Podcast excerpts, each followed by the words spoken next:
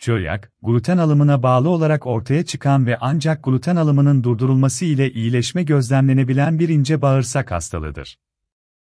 Tedavi edilmemesi durumunda besinlerin emilimi bozulmakta ve bu durum çeşitli sağlık sorunlarını beraberinde getirebilmektedir.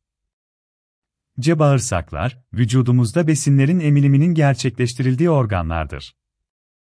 Çölyak hastalığı, hassasiyete sahip olan kişilerin tahıllarda bulunan glutene maruz kalması sonucu mukozada iltihaplanma, villusların kaybolması gibi durumlara yol açmakta, bu durum besinlerin emiliminin bozulmasına sebep olmaktadır.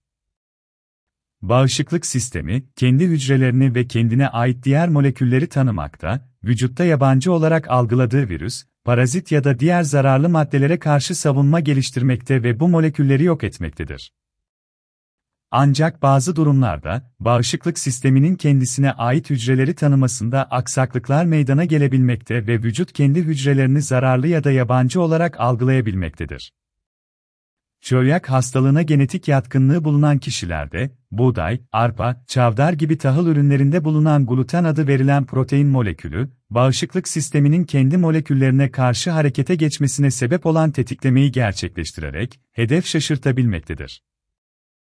Hedef şaşıran bağışıklık sisteminin, kendi hücrelerinden oluşan ince bağırsak hücrelerine zarar vermeye başlamasıyla çölyak hastalığı ortaya çıkmaktadır.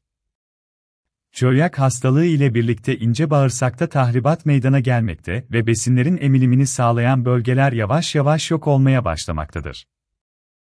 Oldukça yavaş işleyen bu süreçte birlikte, besinlerin emilimi bozulmaktadır.